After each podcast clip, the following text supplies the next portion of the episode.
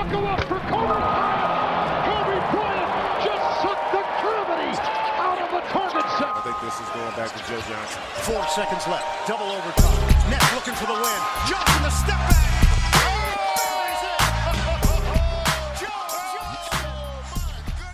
Moin und herzlich willkommen zu Ins Gesicht von Staudemeyer, eurem NBA-Podcast. Mein Name ist Dirk Funk, ich melde mich wie immer aus Köln.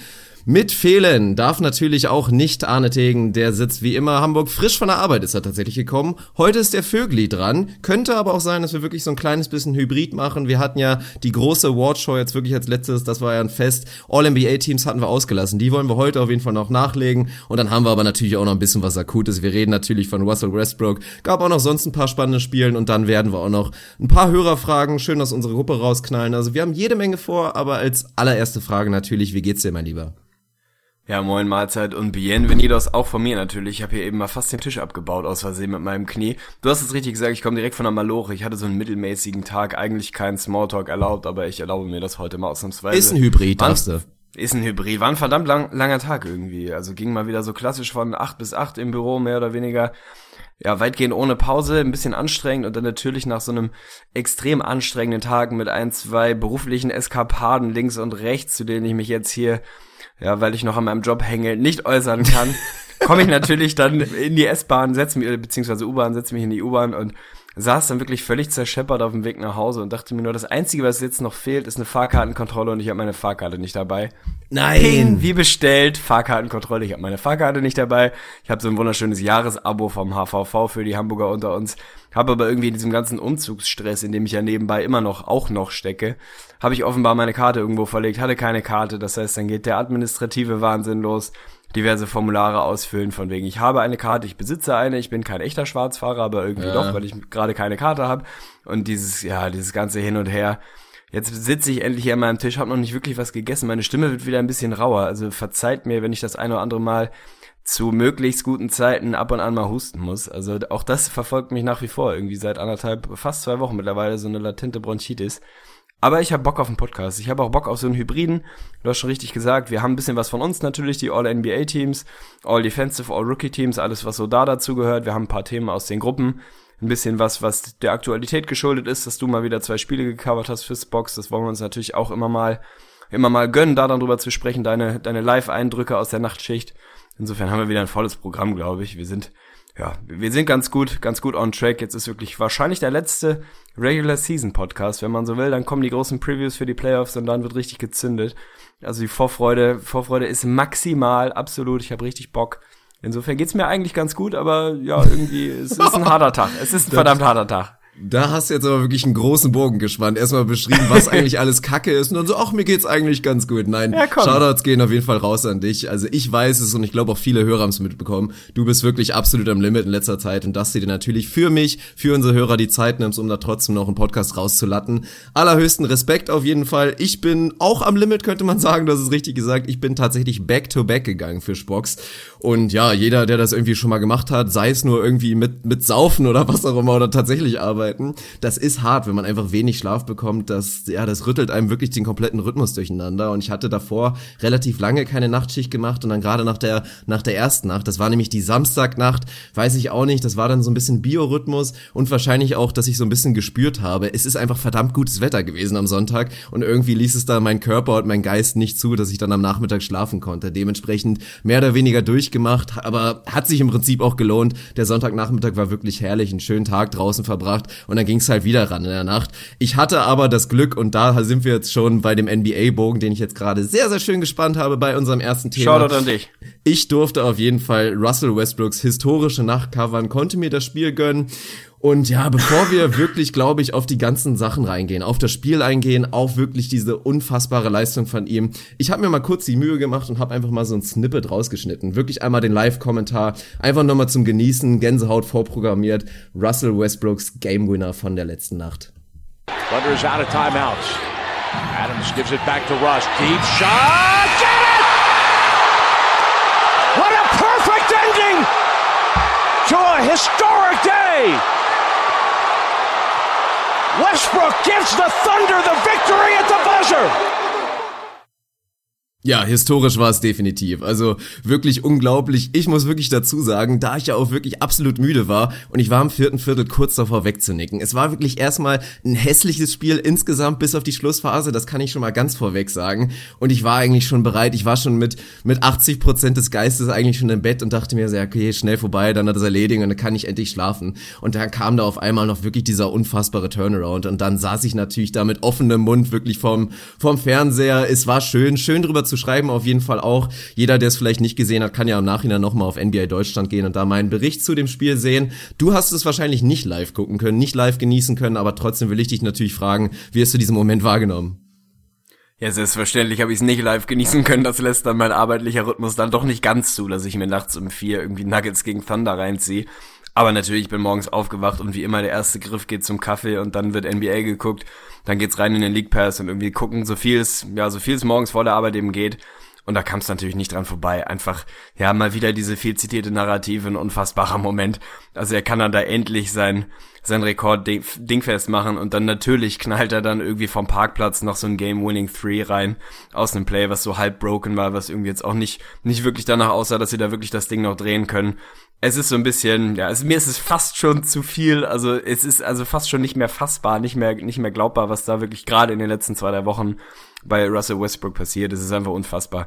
Wir haben es in der Award Show thematisiert. Er ist unser MVP nicht nur deshalb finde ich es irgendwie geil, ich finde es einfach eine, eine schöne Geschichte. Das ist doch, also für den leidlich neutralen NBA-Fan ist das doch einfach eine bummelig geile Veranstaltung, was der Typ da Nacht für Nacht gerade abzieht. Nach wie vor bleibe ich dabei, es gibt einen gut genugen Case, MVP-mäßig, um James Harden zu wählen, von mir aus um Kawhi zu wählen, von mir aus auch noch um LeBron zu wählen, wobei ich den schon eigentlich ausklammern würde.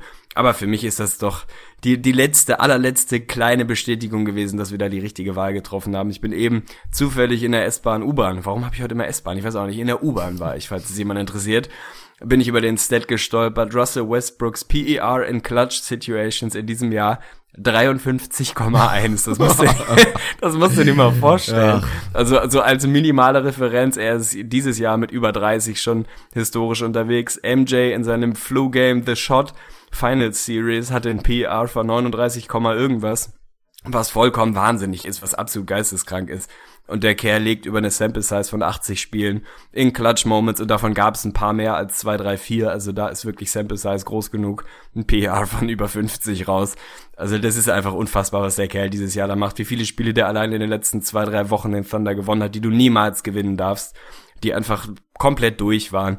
Und dann eben sowas. Und natürlich fällt dieser Dreier irgendwie passt, es war einfach so, es passte einfach so rein. Na klar fällt er jetzt. Also irgendwie wäre es auch, es wäre fast komisch gewesen, wenn er nicht gefallen wäre. Das war einfach so die, die Kirsche auf der Torte, dass das Ding dann auch noch ein bisschen klappert und reinsegelt und aber sagen kannst, ja bitte, ich habe einfach Cojones von hier bis zum Mond, was soll's denn?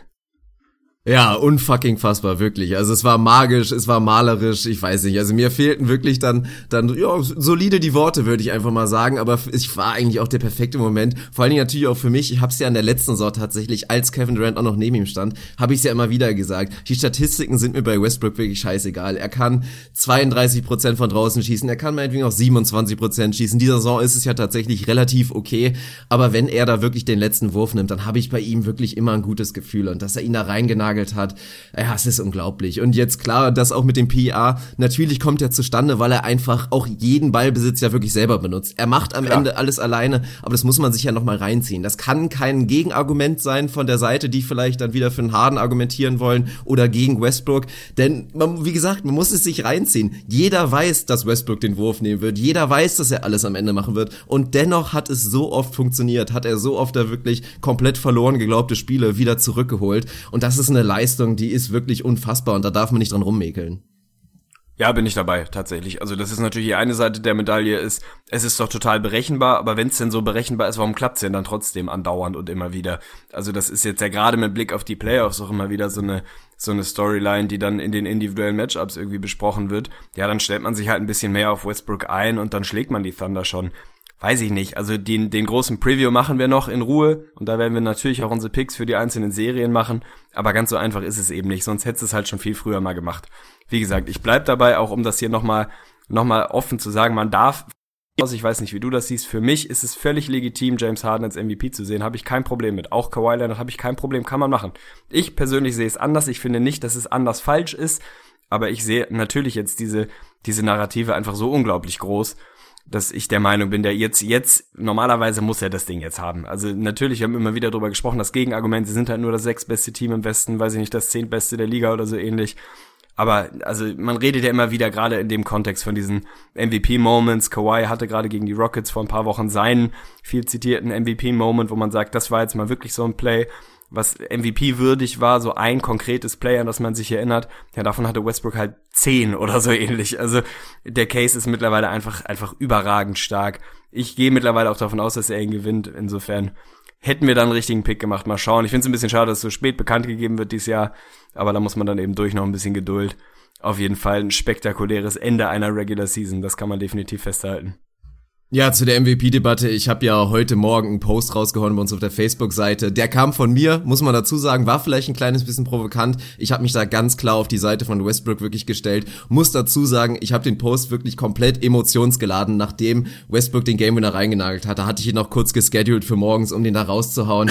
klar, deswegen, das war ja, kam ja auch kurz mal eine negative Stimme ein bisschen dazu und hat uns das irgendwie vorgeworfen, dass wir, dass wir ja eigentlich genau das gesagt haben, dass man auch für Harden Case machen kann. Kann man auch definitiv, wie gesagt, gesagt, der Meinung bin ich nach wie vor, dass Harden es eigentlich natürlich auch irgendwie verdient hätte und dass es diesen Case gibt. Ich bin aber einfach inzwischen der Meinung, dass man, dass wir als NBA-Gemeinde nicht mehr daran vorbeikommen sollten, an dieser unfassbar geilen Storyline, die da einfach wirklich für Westbrook spricht. Also, das ist einfach die große Sache. Ich glaube einfach, dass es ein Fehler sein wird, nicht, also ihm nicht den Award zu geben und da wird man dann wirklich in ein paar Jahren drauf gucken und dann irgendwie sagen, komm, das war einfach seine, seine Saison, so viele unglaubliche Momente und scheißegal, was in den Playoffs passiert. Wie gesagt, es ist ist ein Regular Season Award, selbst wenn sie jetzt in der ersten Runde rausgehen sollten. Und da müssen wir gleich auch nochmal kurz drauf kommen, auf die allgemeine Leistung der Thunder in diesem Spiel.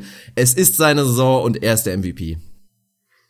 Ja, wie gesagt, da bin ich ein bisschen, ein bisschen vorsichtiger unterwegs, aber auch das ist ja völlig in Ordnung, dass wir da nicht hundertprozentig nicht ganz auf Linie sind, völlig in Ordnung. Dann komm noch mal zu dem Spiel. Ich habe es wie gesagt nicht gesehen. Für mich erstmal natürlich schade, dass die Nuggets da noch mal so ein so ein heartbreaking Loss kassiert haben. Jetzt ist das Thema mittlerweile durch. Die Blazers waren mein Pick für Platz 8. Die Nuggets waren deiner. Ich habe natürlich auch irgendwo ein bisschen gehofft, dass die Nuggets das machen. Am Ende muss man mal sagen, darf man auch mal sagen, Shoutout an die Blazers, die haben die Saison wirklich gut zu Ende gespielt. 8 und 2 aus den letzten 10, die haben da wirklich nochmal einen guten kleinen Run gestartet. Die Nuggets konnten nicht mehr ganz mithalten, haben dann am Ende ein bisschen federn lassen müssen. Ich find's schade, dass wir keinen Nikola Jokic in den Playoffs sehen, auch wenn es eine kurze Serie geworden wäre gegen die Warriors. Aber haben die Nuggets das Ding da gestern einfach, ja, wurden sie einfach überrannt von diesem Maniac oder was ist da passiert, war einfach nicht mehr, nicht mehr zu holen? Nö, sie wurden nicht überrannt und das hau ich jetzt einfach auch mal direkt raus. Ich war extrem enttäuscht von den Nuggets. Auch von Nikola Jokic letztendlich natürlich in letzter Konsequenz, aber die insgesamte Leistung der Nuggets, da war kein Kampf drin, meiner Meinung nach. Das sah nicht nach einem Team aus, was da jetzt wirklich nicht noch, sich noch die Restchance da für die Playoffs irgendwie offen halten sollte. Klar, die Wahrscheinlichkeit wäre relativ gering. Ich habe irgendwie gehört, ich glaube 538 oder was auch immer für Portale haben den, haben den Nuggets eine fünfprozentige Chance gegeben, noch in die Playoffs zu kommen. Klar, die Blazers waren nur mal ein Spiel vorne, hatten auch den Tiebreaker. Also es war eh sehr unwahrscheinlich unwahrscheinlich, aber das hat mir dennoch wirklich überhaupt nicht gefallen, weil, jetzt mal, also ganz, ganz ehrlich, die Thunder waren ganz, ganz, ganz schlecht. Also abgesehen von Westbrook, wirklich, da ging gar nichts. Und dass er tatsächlich diese Szene Assist geholt hatte, war in dem Spiel wirklich eine Kunst. Also erstmal absolut nullprozentige Gefahr von draußen. Sabonis, Oladipo und wirklich noch alle weiteren freistehen von außen vergeben. Also das war wirklich keine Option mehr. Die Thunder haben ja auch nur sechs Dreier in dem Spiel getroffen. Fünf kamen von Westbrook, also nur Samaj Christian hat ja mit dem zehnten Assist von Westbrook als einziger wirklich einen Dreier getroffen und dementsprechend haarig war die ganze Geschichte. Also so Westbrook war sensationell wirklich absolut nicht zu stoppen und das war ja auch auch noch ein Takeaway dazu, er hat's nicht erzwungen. Das war kein Stats-Padding, er hat im Prinzip genau richtig gespielt. Er hatte eigentlich die perfekte Mischung aus seiner eigenen Offensive und dem Versuch, seine Leute einzusetzen. Seine Leute haben aber rundherum wirklich um ihn versagt. Also es war, war schon eklatant zu sehen, ob das jetzt ein Gibson ist, teilweise auch ein Adams oder vor allen Dingen, wie gesagt, ein Oladipo, der, der katastrophal war in dem Spiel. Das war wirklich schon schlimm und das hätten die Nuggets definitiv holen müssen mit ein bisschen mehr Einsatz, weil da kam ja wirklich ansonsten gar nichts. Was ich ansonsten interessant war und was oft halt wirklich der Positivpunkt ist, wenn du Nummer einen Westbrook hast, der dann einfach über diese Phasen übernimmt. Und gerade im vierten Viertel, und das ist auch ein Hauptgrund, warum es so oft klappt, was bei den Thunder halt ein sehr, sehr interessanter Punkt ist und vor allen Dingen auch sein wird für die Playoffs, was halt bei ihnen wirklich gut funktioniert ist, wenn Westbrook eh quasi alleine Offense spielt, können sie sich halt auch wirklich erlauben, so ein rein defensives Lineup zu spielen. Und das sagen wir auch immer wieder, die sind absolut ekelhaft. Wenn sie einen Adams, einen Robertson, einen Oladipo da stehen haben, dann ist das wirklich eine widerliche Defense. Und so schaffen sie es ja auch immer wieder, diese unglaublichen Comebacks zu machen, weil sie dann einfach einfach absolute Lockdown, die spielen. Und Westbrook dann sein Ding macht, einfach scored wie ein Verrückter und so holen sie sich die Spieler. Also da bin ich gespannt, wie das in den Playoffs wirklich weiterläuft. Ja, das war in jedem Fall was, was wir in dem Preview-Podcast vor der Regular Season thematisiert haben. Das war was, was ich definitiv gesagt habe und ich bin mir sehr sicher, dass du mir dazu gestimmt hast. Wir haben den, Sun, den Thunder, geil, den Oklahoma City Thunder haben wir attestiert, dass sie theoretisch das Personal haben, ein gutes bis eventuell sogar sehr gutes, aber zumindest ein überdurchschnittliches defensives Team zu sein. Da haben sie mit Robertson, mit Adams, natürlich auch mit Oladipo schon Jungs, die gerade im Backcourt und auf dem Flügel da echt pestig unterwegs sein können. Und das haben sie weitgehend geschafft. Wenn du in die Stats guckst, nach Defensive Rating sind sie das zehntbeste Team der Liga. Das ist ordentlich. Ich hätte ihnen da sogar noch zwei, drei Plätze mehr zugetraut. Aber das ist schon vernünftig. Und das ist für mich auch genau der richtige Weg. Erst recht mit Blick auf die Postseason. Egal wer da das Matchup ist. Jetzt sind es die Rockets. Da ist das defensive Ende erst recht entscheidend. ist kein großes Geheimnis. Aber das muss die Identität der Thunder sein. Sie müssen da ein Team sein, was dem Gegner defensiv wehtut, was mit maximaler Intensität und Einstellung auf den Platz geht. Das tun sie Nacht für Nacht. Dann haben sie den Support ihres, ihres Publikums. Auch das ist natürlich ein Faktor in den Playoffs. Und dann ist das was, was ja, was deren Identität sein muss. Vorne lässt er einfach Line los vor Westbrook und guckst, wie weit er dich tragen kann. Das ist mehr oder weniger alternativlos für mich mit diesem, mit diesem Roster, das sie da zusammen haben. Insofern bin ich ganz, ganz froh, dass sie da wirklich die defensive Intensität so auf den Platz gebracht haben, wie wir es ihnen zugetraut haben. Das muss der Weg sein, zumindest, zumindest in diesem Jahr. Was dann das nächste Jahr bringt, muss man mal schauen, was du im Roster noch tun kannst. Aber das wird ein Weg sein, in den Playoffs die Lineups so zusammenzubauen, dass du Westbrook und drei, vier ekelhafte Verteidiger hast und dann einfach guckst, was der Mann dir vorne da irgendwie in seiner One-Man-Show gewinnen kann. Natürlich brauchst du Support hier und da, aber du kannst dich nicht darauf verlassen, dass von deinen Roleplayern da wahnsinnig viel kommen wird. Da haben sie einfach nicht, nicht das Personal dafür. Insofern finde ich den Weg richtig von OKC. Ist für mich mit dem, ja, mit dem jetzigen Roster der einzige, der da irgendwie erfolgsversprechend ist. Und ganz ehrlich, sie, hat sie klar in die Playoffs geführt. 46, 47, 48 Wins. Ist mehr, als die meisten erwartet haben. Insofern alles richtig gemacht. Ja, das auf jeden Fall, wirklich. Das habe ich ja in der letzten Episode schon gesagt. 46 Wins, damit haben sie jetzt schon die Erwartung absolut deutlich übertroffen und vielleicht kommen ja noch eins, zwei dazu. Und es steht ja jetzt auch schon fest, und das ist eigentlich der, der letzte Satz dazu. Wir können uns unfassbar freuen. Es steht jetzt fest, drei und sechs Matchups, sie werden wirklich gegeneinander spielen. James Harden gegen Russell Westbrook. Es wird unfassbar. Und ansonsten mache ich die Petition jetzt auf jeden Fall auf, wir sollten es übernehmen. Die Oklahoma City Thunder, Thunder. Und, die, und die Clippers sollten sich dann einfach in die Los Angeles Dorsche umbenennen. Das ist doch herrlich. Also dann, dann haben wir es wirklich geschafft, würde ich sagen. Ja, das ist auf jeden Fall eine stabile Sache. Ansonsten zu den Nuggets nur noch mal kurz. Nikola Jokic war auch so ein bisschen, ja, war so ein bisschen der Verlierer des Abends für mich. Also hat mir nicht ganz gefallen, seine Attitüde, die er da wirklich da gezeigt hat im Spiel. Ging damit los, also wirklich so ein bisschen so ein, so ein Signature-Moment in dem Spiel hat da einmal den Call nicht bekommen, als er gegen Adams da irgendwie noch einen Korbleger genommen hat und dann irgendwie statt zurückzulaufen, dann äh, ja, diskutiert er die ganze Zeit mit den Chiris. Adams läuft natürlich einfach zurück, kriegt einen ganz offenen Layup. Ansonsten war das so ein bisschen nonchalant, so ein bisschen überheblich irgendwie von Nikola Jokic und auch spät im Spiel war er ja eigentlich auch derjenige, der das Momentum wieder in Richtung Thunder wirklich rübergeschiftet hat. Ging los mit dem Flagrant Foul gegen Westbrook. Danach gab's dann auch noch ein Technical und ja, weiß nicht. Das war so ein bisschen ein kleines bisschen enttäuschend, was ihn angeht. Ihn muss man ja natürlich natürlich irgendwie auch als Anführer dieser Mannschaft ansehen. Und ich hätte mir einfach gewünscht, dass die Nuggets da wirklich ein bisschen mehr zeigen. Und das gerade in der Nacht, in der Danilo Gallinari wirklich einen absoluten Throwback-Tag hatte, eine sensationelle Leistung gezeigt hat. Wilson Chandler war wirklich auch stabil dabei. Also deswegen, das hätten sie gewinnen müssen. Und das würde ich jetzt tatsächlich ein bisschen Nikola Jokic an, ankarren wollen. Ist schade drum. Man kann nur hoffen, dass das jetzt nicht so ein negatives Geschmäckle gen Saisonende irgendwie auf eine nach wie vor überragende Saison von Nikola Jokic irgendwie hinterlässt. Jetzt haben sie die Playoffs verpasst. Das war so minimal abzusehen, auch wenn sie irgendwie immer eng dran waren, aber das Momentum war dann doch irgendwie relativ klar in Portland.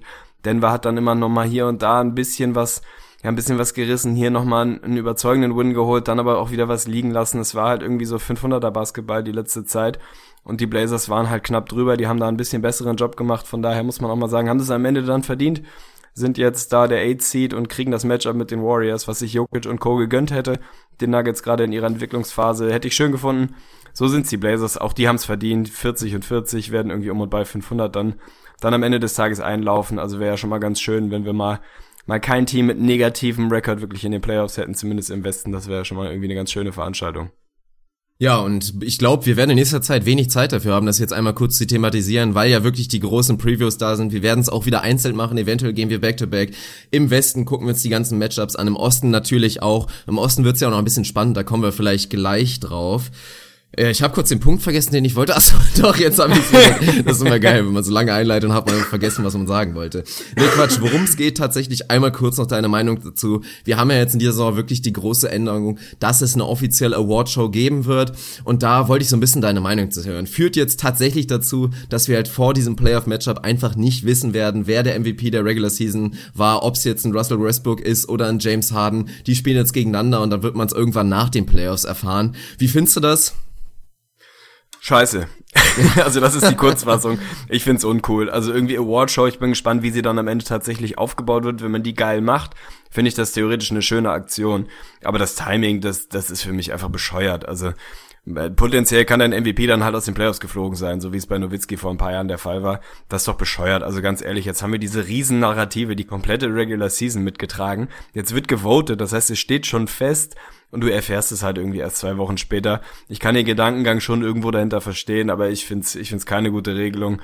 Ich hätte das Ding jetzt vor Beginn der Playoffs gerne auch abgehakt, allein damit diese Storyline dann auch durch ist und man sich dann auf die Postseason konzentrieren kann und dann nicht irgendwie immer noch noch diese Story wieder hochziehen muss und wieder aufwärmen muss. Das Thema ist dann durch, dann wird ein MVP gekürt, dann kann man da irgendwie einen Tag drüber diskutieren und sagen, war das richtig, war das falsch und dann können wir auch weiterziehen und Richtung Postseason gucken. Wäre für mich ein, ein charmanterer Weg. Ich finde das Timing absolut ungeil und nimmt einfach so ein bisschen ja, ich finde Spannung natürlich nicht, aber irgendwie nimmt es ein bisschen Dynamik raus, weil ganz ehrlich, dann ist irgendwie für alle Beteiligten klar, jetzt wurde abgestimmt, jetzt gibt's einen MVP und jetzt muss ich mich irgendwie zehn Tage gedulden, bis er mir dann auch tatsächlich gesagt wird. Für mich nimmt es dann so ein bisschen was an der Freude dieser schönen Regular Season. Und dafür ist es ja eigentlich gedacht, dass man auch nochmal zurückblickt, die Regular Season Revue passieren lässt und sich über die einzelnen Geschichten und Entwicklungen freut. Das geht da für mich so ein bisschen verloren.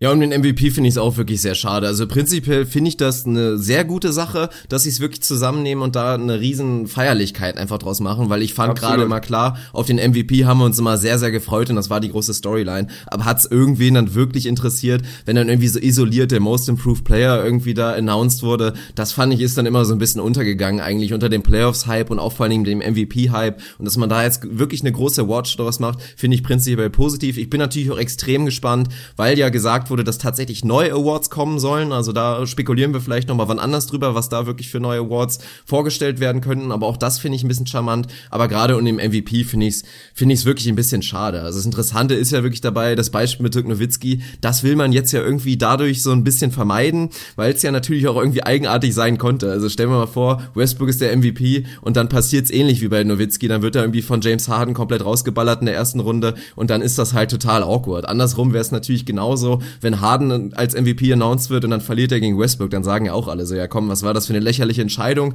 So nimmt man vielleicht da so ein kleines bisschen die Brisanz raus, aber man nimmt halt auch allgemein für mich so ein bisschen die Brisanz aus. Also gerade beim MVP sollte man eigentlich diesen unglaublichen Hype, der jetzt gerade entsteht, nutzen, um das Ganze einfach noch mehr aufzubauschen und dann die Spannung auch irgendwie da so ein bisschen rauszunehmen, weil was dann zählt, sind halt die Playoffs, dass es danach kommt, ich weiß es nicht. Also ich find's dann ja, auf jeden Fall nicht mehr ganz so spannend, wenn dann die Warriors gewonnen haben am Ende oder die Cavs gewonnen haben und dann wird irgendwie pff, zwei Wochen später nochmal Westbrook oder Harden dann zum MVP gekürt. Ich weiß nicht, ich find's nicht charmant.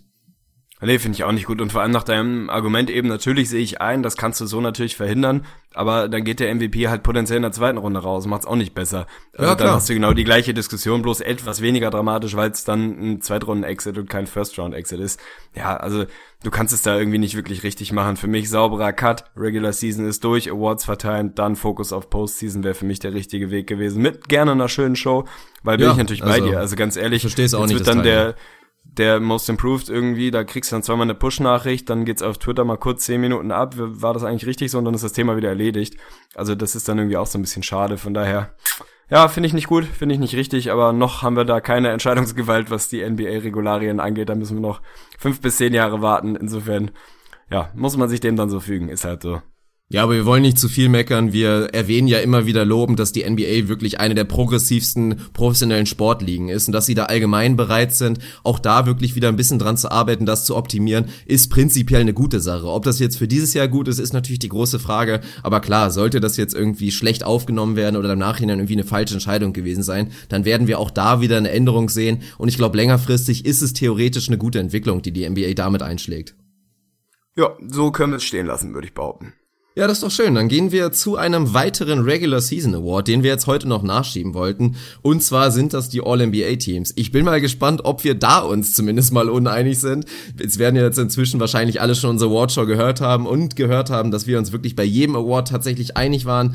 Jetzt ist die Wahrscheinlichkeit ein kleines bisschen größer, dass wir uns da zumindest was ein paar Spieler angeht, unterscheiden werden. Das ganz harte Duell, um es mal vorwegzunehmen, natürlich. Also viele, viele Positionen sind klar. Ich glaube auch, dass wir das First Team auf jeden Fall identisch haben werden. Aber was dann natürlich entscheidend ist, die Forward Spots absolut loaded. Also wer da rausfällt, ist automatisch schon mal einer der größten Snaps. Auf der Center-Position sollte es auch mal ein bisschen spannend werden, würde ich sagen. Aber dann fangen wir doch einfach mal mit dem ersten Team an. Du solltest vorlegen und ich denke mal, ich darf danach mal wieder sagen, bin ich bei dir. Ja, das ist dann wahrscheinlich kein großes Geheimnis und für mich gibt's tatsächlich im, im Third und Second Team gibt's ein, ja, ein paar kritische Positionen, wo man gefühlt 10, 12 Jungs hätte wählen können auf den Positionen. Da ist es schwierig, da wird's Kontroverse geben. Im First Team für mich darf es eigentlich keine Kontroverse geben. Westbrook und Harden auf den Guard Spots, keine Frage. Kawhi und LeBron auf den Forward Spots, also wirklich die vier vier Top Guns, auch was das MVP-Voting oder zumindest das diskutierte MVP-Voting angeht. Mein Center, denn auch das können wir vielleicht nochmal kurz dazu schieben, zwei Guards, zwei Forwards, ein Center, also da darf man nicht groß hin und her schieben. Auch da wird natürlich versucht, Kreativität walten zu lassen und Leute auf, auf Center oder auf Forward zu schieben, die da vielleicht nicht unbedingt hingehören. Insofern bin ich gespannt, wie du das gelöst hast, weil das ist nicht ganz einfach da. Für mich ist es und kann es nur Rudy Gobert sein, der für mich klar der beste Center in diesem Jahr war an beiden Enden des Courts. Offensiv improved, defensiv haben wir über ihn gesprochen. Könnte der Defensive Player of the Year werden. Wird's vermutlich nicht, nehme ich mal an. Wird mindestens der Runner-Up. Ist auf jeden Fall auch da ganz weit vorne mit dabei. Ist für mich klar mittlerweile oder aktuell der beste Center der Liga und da kann es eigentlich keine zwei Meinungen geben. Ja, das sehe ich absolut genauso. Das ist so und das wird auch für Rudy Gobert, denke ich mal, ein schönes Trostpflaster sein, wenn er, wovon wir ausgehen, die Defensive Player of the Year Award nicht bekommen wird. Wir sind also ein bisschen gespannt. Ich habe noch ein bisschen Zweifel, ob er tatsächlich wirklich im ersten Team landet, ob das inzwischen mhm. alle schon so sehen. Es wäre wirklich verdient. Also für mich ist das auch ein großer Abstand. Wir werden gleich drauf kommen, wenn beim zweiten Team ist, in deinem und dann vor allen Dingen auch im dritten. Aber ich finde wirklich, dass da, dass das schon deutlich ist und dass es auch wirklich verdient ist letztendlich. Ansonsten freut es mich eigentlich in dieser Saison, dass wir wirklich diese Situation haben haben, dass die, die Top-Kandidaten für den MVP auch alle im ersten Team sind. Dass wir es nicht teilweise wie in den letzten Jahren hatten, wie auch im letzten Jahr, dass du irgendwie auf den Forward-Spots drei Kandidaten hast, die irgendwie alle so ein bisschen in der Konversation sind und einer davon dann irgendwie ins zweite Team muss. Das ist dieses Jahr nicht so und das ist erstmal schön. Aber dann machen wir weiter mit dem zweiten Team. Da lege ich jetzt einfach mal vor. Und da bin ich ein kleines bisschen gespannt. Also erstmal auf der ersten Guard-Position für mich absolut verdient, gerade auch wirklich wegen der letzten unglaublichen Phase von ihm. Stephen Curry, dass er nur im zweiten Team ist, ist natürlich letztendlich eine kleine Enttäuschung als wirklich Back-to-Back MVP und einstimmiger MVP im letzten Jahr. Aber das ist nun mal so, da kommt er inzwischen, also kommt er in diesem Jahr einfach nicht an Westbrook und Harden ran. Auf der zweiten Position vielleicht schon minimal diskutabel. Da muss man natürlich auch irgendwie wieder drüber sprechen, inwiefern rechnet man da die Defensive mit ein. Ich habe mich dennoch auf der zweiten Guard-Position für Isaiah Thomas entschieden, der einfach für gute, nicht ausgezeichnete Boston Celtics eine wahnsinnige Saison gespielt hat, fast 30 Punkte. Ich weiß gar nicht, wo er aktuell liegt, ob da eventuell sogar noch die drei vorne ist und das wirklich in relativ limitierten Minuten. Also spielt um und bei 33 Minuten pro Spiel. Also wenn du da das auf 36 hochrechnest, dann sieht er im Vergleich zu anderen Scorern, steht er da wirklich noch besser da. Finde ich, hat er absolut verdient. Kevin Durant ist bei mir ins zweite Team reingerutscht. Das ist halt so ein bisschen der Punkt gewesen, hätte er die Saison durchgespielt, dann wäre es wirklich eng geworden im ersten Team, weil dann hätte man auch da wirklich einen absoluten Case für ihn machen müssen. Ich habe es auch schon beim Facebook gesagt, Facebook-Host gesagt, auch eine absolut historische Saison, die Durant da wirklich liefert. Also unglaublich effizient, aber es fehlen halt einfach ein paar Spieler am Ende des Tages. Auf der zweiten Forward-Position, das ist auch schon eine krasse Sache auf jeden Fall, aber sehe ich relativ verdient, gerade jetzt auch mit dem Absichern des Playoff-Spots. Janis Antetokounmpo und mein Second Team All-NBA Center tatsächlich. Und da habe ich auch nicht gemogelt und bin straight auf den Center gegangen. Ist für mich wirklich die Andre Jordan. Das werden viele vielleicht nicht nachvollziehen können. Bloß ich finde, der hat eine sehr, sehr gute Saison gespielt. Hat offensiv leider nicht den Schritt nach vorne gemacht, den ich mir von ihm erwartet hätte. Aber spielt defensiv wirklich eine absolut gute und wahrscheinlich auch unterschätzte Saison. Und macht das für ein gutes Clippers-Team, was Probleme hatte. Auch er, darf man ja nicht vergessen, ist immer wieder da, wenn entweder Griffin oder Paul rausfällt. Spielt dann meistens auch wirklich stark, hat eine sehr, sehr gute Saison gespielt gespielt und auch so ein bisschen wegen mangelnder Konkurrenz und weil ich Verlieren einfach nicht belohnen will bei den All-NBA-Teams, ist er für mich da auch deutlich im, im Second Team. Ja, sehr stabil. Jetzt haben wir es auf jeden Fall geschafft. Jetzt sind wir uns deutlich uneinig, beziehungsweise ich habe das anders besetzt. Insofern müssen wir das jetzt mal ganz in Ruhe aufrollen. Meine erste Guard-Position im Second Team, keine Frage, Stephen Curry, der letztlich nur nicht im First Team gelandet ist, weil da einfach Westbrook und Harden unfassbar vorneweg marschieren. Also Curry hat ja nur eine unwesentlich schwächere Saison gespielt als die letzten zwei Jahre. Hat er ein paar Punkte abgegeben. Das war zu erwarten, war auch genau richtig so. Insofern kannst du ihm individuell da bis auf einen kleinen Shooting-Slump zwischendurch gar nicht mal große Vorwürfe machen. Damit muss man dann leben. Und ich glaube auch Curry war das vor der Saison klar dass er ein bisschen was von, vom Fame und vom Spotlight abgeben muss. Und wenn dann am Ende der erhoffte Titel da steht, dann wird ihm das sowas von Banane sein, ob da das First oder das Second Team steht. Insofern genau richtig so. Erster Guard, zweiter Guardspot ist für mich der erste, der erste Unterschied. Ich habe da lange, lange mit mir gehadert. Ist es Isaiah Thomas? Ist es John Wall? Bei mir ist es am Ende John Wall geworden. Die Team Records sind nicht wahnsinnig weit auseinander. Irgendwie zwei, drei Wins. Sie sind mehr oder weniger auf Augenhöhe. Isaiah Thomas gerade im vierten Viertel spektakulär unterwegs, am offensiven Ende unfassbar unterwegs. Ich habe dann tatsächlich Wall ins Second Team gezogen. Ist ein bisschen persönliche Präferenz, ist ein bisschen persönliche Sympathie, hat natürlich auch so den defensiven Aspekt mit drin. Da ist John Wall jetzt keine Koryphäe, aber ist zumindest nicht dead last, was das individuelle Rating angeht, wie es Isaiah Thomas ist. Auch das haben wir immer wieder thematisiert. Das ist völlig okay im Konstrukt der Celtics. Das können sie kompensieren, das nimmst du in Kauf, wenn jemand offensiv so überragend ist. Ist dann für mich aber tatsächlich die ja, die, die kleine Unterscheidung zu John Wall, also Spoiler Alert, ich habe Isaiah Thomas natürlich mit drin, er ist in meinem Third Team, er gehört ganz klar in die All-NBA-Teams. Man kann den Case mit jedem oder in jedem Fall machen fürs Second Team. Bei mir hat's dann da nur fürs dritte gereicht. Ich habe John Wall dabei. Kevin Durant natürlich auch bei mir in Forward. Den hätte ich definitiv, wenn der 70, 75 Spiele gemacht hätte, irgendwie ins First Team gesqueezed. Ich weiß noch nicht wie, aber ich hätte es gemacht, weil das einfach eine überragend gute Saison ist. So reicht es für mich immer noch für Second. Er macht dann am Ende irgendwie 62 Spiele oder was das ist schon okay, wenn die so überragend gut sind, wie sie es gewesen sind, dann gehörst du da rein. Zweiter Forward-Spot, bevor wir auf den Center kommen, ist bei mir Draymond Green. Also ich habe da tatsächlich auch den Warriors ein bisschen den Credit gegeben, ja, der ihnen an anderer Stelle bei den individuellen Awards vielleicht nicht ganz zuteil wird. Sie sind das mit Abstand beste Team der Liga. Die Spurs halten noch ganz gut mit, aber es wird wieder Richtung 67, 68 Wins gehen für die Warriors. Da muss ich sie dann individuell auch belohnen. Dann haben sie da drei Jungs im Second Team den Case kann man machen. Ich nehme mal an, er wird bei dir dann irgendwo im dritten noch reinrutschen, auch wenn die Forwards extrem dicht sind. Aber bei mir sind es dann wirklich die beiden Warriors zusammen mit Curry. Also das ist sehr Golden State lastig bis dahin. Willst du mir da erstmal reingrätschen? Ist das soweit für dich vertretbar, dass es Wall und Draymond sind? Ich will dir nicht reingrätschen, aber ich grinse schon ein kleines bisschen oder hab schon so, so ein kleines bisschen Angst von den Reaktionen. Aber Draymond Green ist für ist bei mir tatsächlich ein Snap. Ich habe ihn nicht mit reingenommen und das werde ich jetzt auch begründen. Natürlich hast du absolut recht damit und man kann das so sehen, dass man sagt, die Warriors können drei natürlich locker haben. Man kann ja auch einen Case für Clay Thompson machen. Ich gehe jetzt mal davon aus, dass er nicht in deinem dritten Team sein, sein wird und einer der Snaps ist. Aber bei Draymond Green muss ich dazu sagen, der kann da selber absolut gar nichts für. Aber gerade durch die Akquise von, von dem Kevin Durant ist seine Rolle einfach nicht ganz so groß gewesen, wie sie in den Jahren davor war. Und dementsprechend war auch seine Wichtigkeit, die nach wie vor unfassbar ist. Man kann immer noch den Case dafür machen, dass er der wichtigste Spieler letztendlich ist für die Golden State Warriors, gerade defensiv, aber auch in der Offensive wirklich als absoluter Glue-Guy. Aber über große Phasen der Saison war das einfach auch letztendlich nicht so gegeben. Wir haben gesehen, wie gut Draymond Green natürlich wieder sein kann, sobald diese Rolle ihm wieder gegeben wird, in der Phase, in der Kevin Durant auf der Bank saß. Aber das war halt einfach nicht über die komplette Saison der Fall. Dementsprechend habe ich ihn wirklich draußen gelassen, was ein extremer Snap ist. Ich hoffe und denke irgendwie auch, hoffe natürlich schwierig, weil es meine eigene Meinung ist, aber ich kann mir gut vorstellen, dass er reinkommen wird.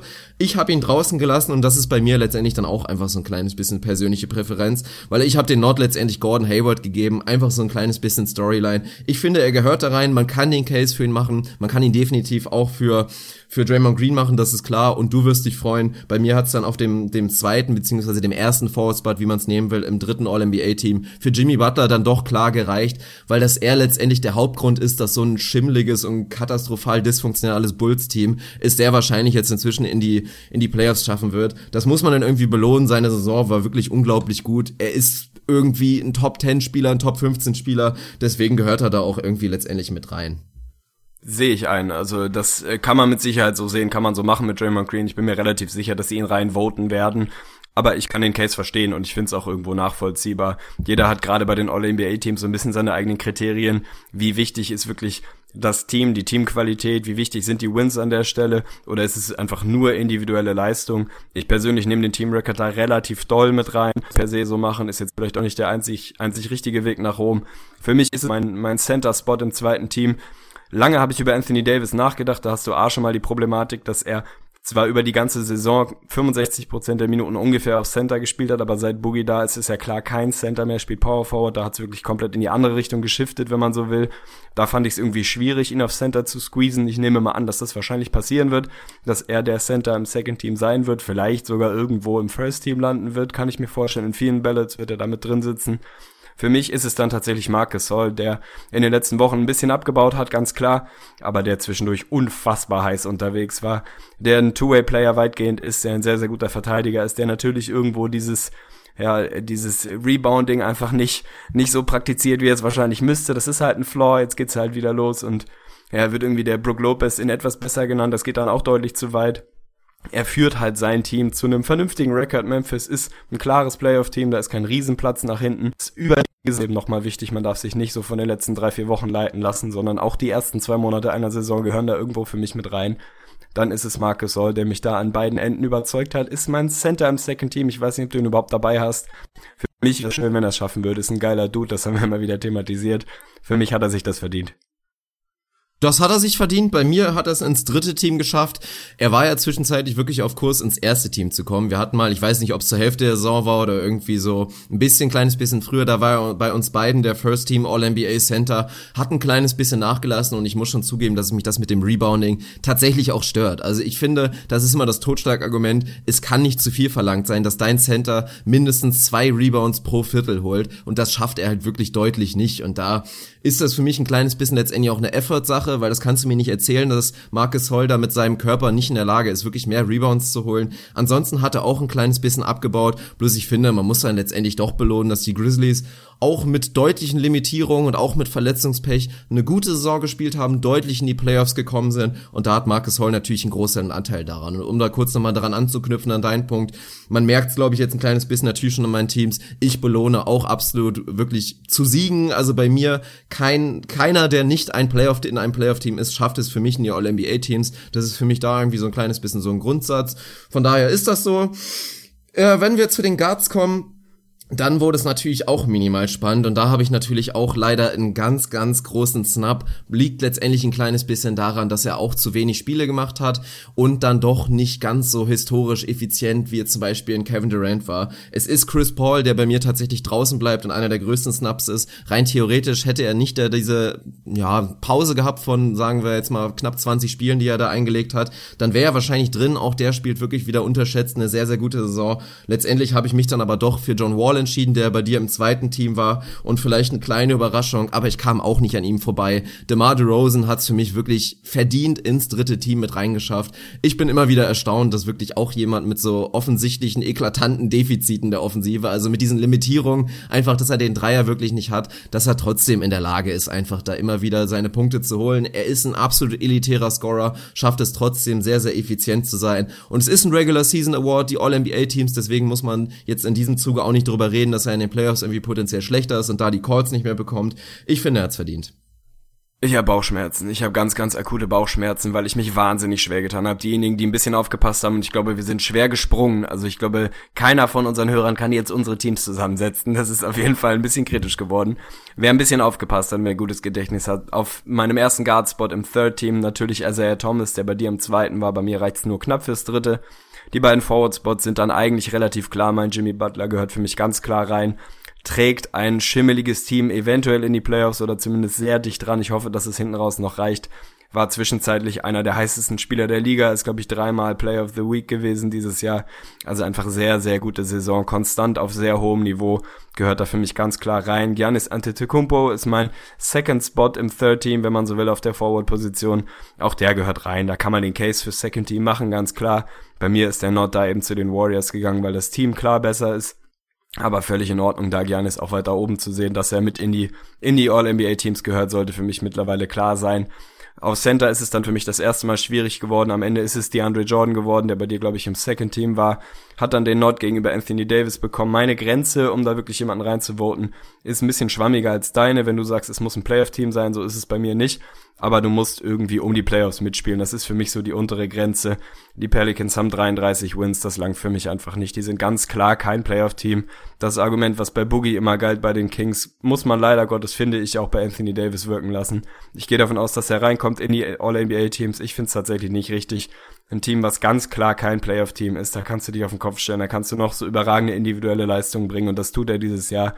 Das langt für mich dann nicht, um zu den besten 15 Spielern der Liga zu gehören, was dieses Voting angeht. Natürlich gehört er da dazu, aber fürs All-NBA-Team reicht's bei, bei mir nicht. Da ist es dann die Andre, genau wie du richtig sagst, spielt eine unterschätzt gute Saison, jetzt nicht ultra spektakulär, aber gehört für mich gerade da ich mich an, an klaren Centern versucht habe auszurichten, gehörte dann für mich damit rein.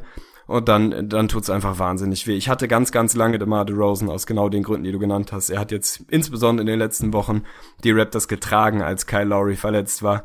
Spielt eine überragende Saison, ist ja historisch heiß in die Saison gestartet, hat das erwartbar nicht ganz aufrechterhalten können, aber überragende Saison. Ich hätte ihn unfassbar gerne im All-NBA-Team. Für mich gehört er ganz klar rein. Ich habe am Ende des Tages doch Chris Paul drin, einfach weil, weil da die gleiche Argumentation wie bei Kevin Durant greift.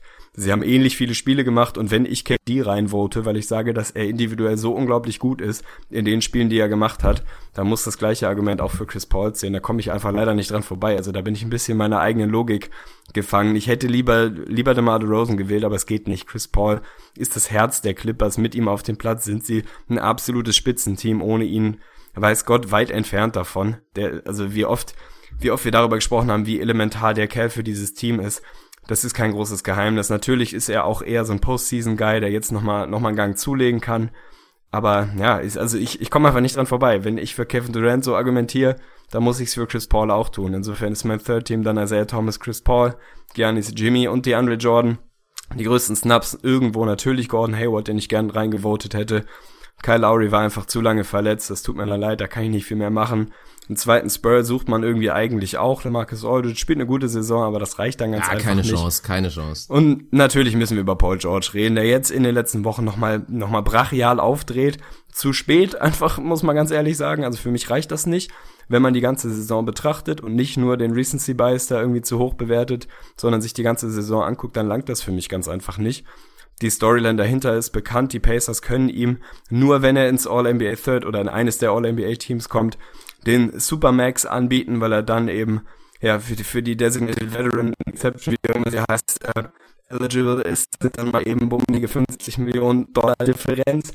Tegen, du krachst weg, du krachst weg. Bevor wir hier deinen Take unterbrechen müssen, ja, also wir haben, glaube ich, alle verstanden, worauf du hinaus willst. Nein, ich sehe es ja auch persönlich ein. Also klar, Paul George kann spielen wie ein Superstar und das macht er auch gerade und deswegen sage ich auch wirklich Hut ab. Aber echte Superstars machen das wirklich konstant über die ganze Saison. Deswegen kann man ihn auch nicht mit reinnehmen, was ansonsten auch wirklich ein kleines bisschen schade irgendwie ist für uns. Wir hatten tatsächlich vor dieser Saison ein absolutes Lock dahinter gemacht, dass Carl Anthony Townsend ein All-NBA-Spieler sein wird in der Saison. Das ist er jetzt für uns tatsächlich nicht. Ich glaube, glaube, dass er, dass er trotzdem noch eine solide Chance hat, da irgendwie mit reinzurutschen, weil seine Stats einfach wirklich spektakulär sind und auch in letzter Zeit er da da ist. Bloß ich finde auch, dass du das nicht, dass du es nicht verdient hast. Also genau wie es beim, MV, äh, beim MVP nicht der Award des besten Spielers sein sollte, sondern halt der Spieler der Saison, sollte es auch bei den All-NBA-Teams nicht einfach ganz stumpf die 15 besten Spieler auf ihrer Position sein, sondern wirklich die Spieler der Saison. Und dementsprechend ist es wirklich einfach wichtiger und entscheidender,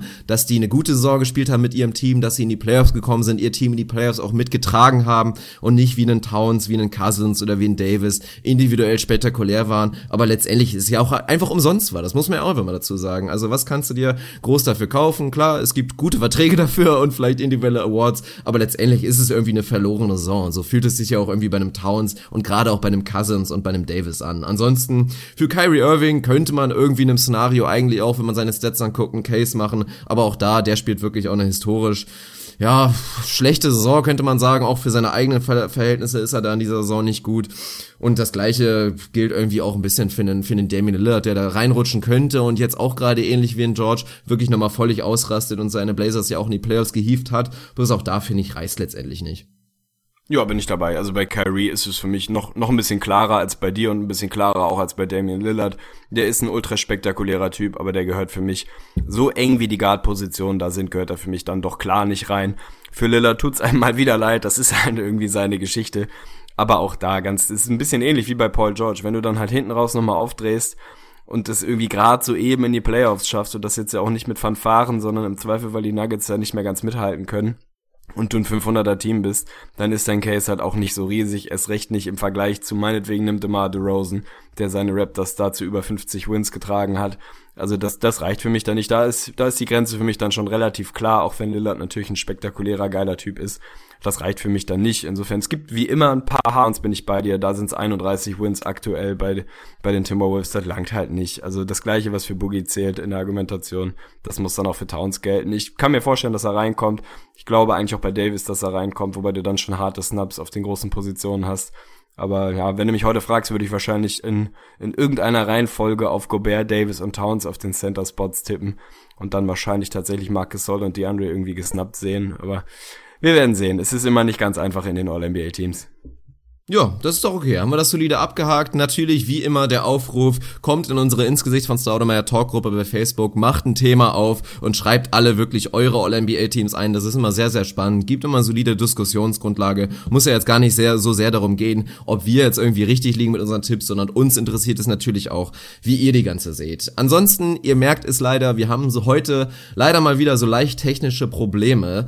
Da haben wir leider wirklich keinen Einfluss drauf. Die Internetleitung scheint irgendwie heute einfach leider nicht so stabil zu sein. Die Alternative wäre jetzt irgendwie zu sagen, komm, wir brechen das Ding ab und machen halt jetzt keinen Podcast. Von daher hoffen wir, dass das Ganze trotzdem irgendwie hörbar ist und nicht zu sehr die Stimmung killt. Und dann wollen wir jetzt nochmal ganz, ganz schnell zumindest wirklich nochmal so ein bisschen über unsere Rookie-Teams reden, über die besten Rookies und dann auch noch ein kleines bisschen die All-Defensive-Teams abhaken. Und dann sind wir, was das angeht, auch erstmal ein kleines bisschen durch. So ist es, ich kann mich dem nur anschließen. Wir sind dann am Ende des Tages, ja, Opfer der Technik, wenn sie nicht mitspielen will. Wir haben alles getan, was man tun kann, dann ist man da einfach, ja, in, in ein bisschen der passiven Haltung und muss hoffen, dass die Leitung einigermaßen stabil ist. Insofern werde ich mich ein bisschen zurückhalten mit meinen Takes, denn die Leitung scheint eher bei mir zu krachen. Vielleicht legst du gleich einfach erstmal vor und ich senfe zu gegebener Zeit dazu, falls ich absolut einen Einspruch erheben muss. Bin gespannt, wie, wie, ja, wie groß sich unsere Teams da dann unterscheiden. Fand ich nicht ganz einfach, die Rookie- und Defensive Teams. Auch das ist ja immer wieder so eine, eine Thematik, die einfach ein bisschen schwer zu messen ist, gerade was die Defensive Teams angeht. Insofern wird's da wahrscheinlich ein, zwei Ungereimtheiten will ich sie nicht nennen, aber ein, zwei Nicht-Überschneidungen geben. Mir fällt das Wort gerade nicht ein, wie du merkst. Insofern such dir aus, ob wir mit den Rookies oder All-Defensive Teams anfangen. Fangen wir mit den Rookies springe an. dann rein, wenn du Quatsch erzählst. Das machen wir. Also allgemein, letztendlich, es geht natürlich so ein bisschen das Rookie-First-Team, meinetwegen, das ist irgendwie noch einigermaßen exciting, wobei eigentlich auch nicht wirklich. Aber im Prinzip dieses Second All-Rookie-Team könnte man, könnte man wirklich abschaffen. Also das ist wirklich komplett sinnlos. Auch wenn uns die Rookie-Class ja schon gefällt, wenn man jetzt gleich die Leute aufzählt, die da irgendwie in dem zweiten Team sind, ja, weiß ich nicht, ob das so unbedingt sein muss. Also da kann sich auch Nein, wirklich keiner nicht. was für kaufen, wenn er sich auf die Fahne schreiben kann. Ja, ich war 2013 irgendwie im Second Team Rookies. Also wirklich, weiß nicht, ob das sein muss. Wir werden es vielleicht trotzdem mal durchgehen, um einfach mal so allgemein so den Eindruck zu geben, wer für uns die besten Rookies waren oder letztendlich die effektivsten. Kommt ja auch sehr, sehr stark auf die Minuten wirklich an, die man bekommt. Zum Beispiel so Kandidaten, die nicht mit dabei sein werden, wie jetzt zum Beispiel ein Juancho Hernan Gomez, der sehr, sehr schöne Anzei Ansätze zeigt oder auch ein Davies Bertans wirklich von den San Antonio Spurs, der mir sehr, sehr gut gefällt und der glaube ich auch echt mal ein guter wird, die kriegen halt einfach nicht die Minuten, um das zu beweisen. Deswegen sind diese Awards immer ein bisschen schwierig. Mein erstes Team, es ist natürlich relativ offensichtlich, da finde ich, dass ein Joel Embiid da natürlich irgendwie rein kann, weil es geht darum, aufzuzeigen, wer die besten Rookies waren einfach in diesem Jahr. Und da gehört ein Embiid natürlich rein, auch wenn es nur 31 Spiele waren. Ansonsten die, an, die beiden großen Kandidaten auf den Rookie of the Year Titel, ein Dario Saric, der leider so ein bisschen abbaut in letzter Zeit, was wirklich ein bisschen traurig ist. Und der Big Brogger Dogger ist natürlich auch mit dabei. Ansonsten nicht Juancho Hernan Gomez, aber sein Bruder Willy hat es meiner Meinung nach verdient reingeschafft. Den New York Knicks war da so ein bisschen einer der Lichtblicke, würde ich mal sagen. Und ich habe noch ein bisschen mit reingesqueezed. Man kann Case für wen anders machen, aber wer mir sehr gut gefallen hat und das halt wirklich für ein gutes Team, war dann doch letztendlich Jalen Brown, den ich dann noch mit reinnehmen wollen würde. Ja, sehr stabil. Sieht bei mir fast genauso aus. Natürlich Embiid, finde ich, auch ist eine ganz andere Dis Diskussion und Argumentation als der Rookie of the Year. Der gehört da natürlich mit rein. Shadic und Brockton sollten klar sein. Jalen Brown habe ich bei mir auch mit drin, spielt natürlich auch einfach im Gegensatz zu den anderen Rookies eine ganz andere Rolle, eine viel tragendere Rolle als viele der anderen Rookies, die da doch noch ein bisschen, ein bisschen anders genutzt werden. Willie Hernan Gomez habe ich tatsächlich im Second Team, der hat es bei mir nicht ins First Team geschafft, ansonsten bin ich bei dir, dass es völlig schwachsinnig ist, ein All-NBA Second Rookie Team zu wählen. Das interessiert wirklich niemanden mehr, wirklich. Aber es gehört halt dazu. Bei mir ist auch ein bisschen persönliche Sympathie. Ich habe Jamal Murray ins First Team gesqueezed, den finde ich einfach geil. Ist ein swaggiger Typ, hat's für mich verdient, da im First Team mit, mit rumzulaufen. Insofern Willy Hernan Gomez leadet und führt sozusagen mein Second Team dann an. Ja, das ist letztendlich auch irgendwie in Ordnung. Und gerade bei Jamal Murray, klar, seine Effizienz ist irgendwie nicht da. Sein Dreier ist auch nicht da, wo man ihn gerne sehen würde. Bloß ich bin da bei dir. Also erstmal sehen die Advanced Stats bei ihm gut aus. Er hat einen positiven Effekt auf seinem Team. Und ich finde auch den Eye-Test bei ihm schön. Auch wirklich in dem letzten Spiel gegen, gegen die Thunder. Er hatte absolut kein gutes Spiel, konnte auch keine gute Statline aufweisen. Aber wenn ich ihn mit dem Ball in der Hand sehe, dann denke ich mir, der Junge kann das einfach. Der hat Potenzial und wird das früher oder später auf jeden Fall auch abrufen. Von daher finde ich das in Ordnung, die Wahl. Bei mir wäre dann auch in diesem fiktiven zweiten Team, ich nenne es bewusst ein fiktives zweite Team. Ein Yogi Farrell hat es natürlich irgendwie verdient, war eine große Storyline. Ein Rodney McGruder ist eine, eine schöne Überraschung für die Miami Heat gewesen. Ein Caris LeVert war einer der wenigen positiven Überraschungen bei den Brooklyn Nets. Ein Marquise Chris ist natürlich auch noch, hat noch einen weiten Weg vor sich, aber hat letztendlich sehr, sehr schöne Momente gehabt. Und ja, das war's dann auch im Prinzip. Also von daher, das wären so ein bisschen die Rookies. Man könnte noch Cases für, für andere Leute machen, aber mein Gott, bewerten richtig, wir diese Rookie-Class einfach mal in zwei, drei Jahren. Ja, im Prinzip sieht's bei mir ähnlich aus. Hernan Gomez natürlich dabei, Caris LeVert habe ich auch mit dabei. Ich habe auch Marquise Chris dabei, auch wenn wir über den natürlich immer wieder gesprochen haben, was so Minuten angeht und wie weit hat er es eigentlich noch, bis er einen echten Impact haben kann. Gehört für mich da auch mit rein. Yogi Farrell, allein wegen der Narrative, muss da irgendwo mit rein. Und ich habe definitiv Sabonis noch mit drin, der da für mich auch ja eine positive Erscheinung ist, der natürlich jetzt nicht die Riesenminuten abreißt bei den OKC, aber da immer wieder Sparks hat, wo man wirklich sieht, dass der schon relativ reif ist, auch was den Kopf angeht, ist irgendwie ein geiler Dude. Ansonsten, Zipser, da hat leider nicht ganz gereicht, tut mir leid, Tyler oh, Unis auch nicht gereicht.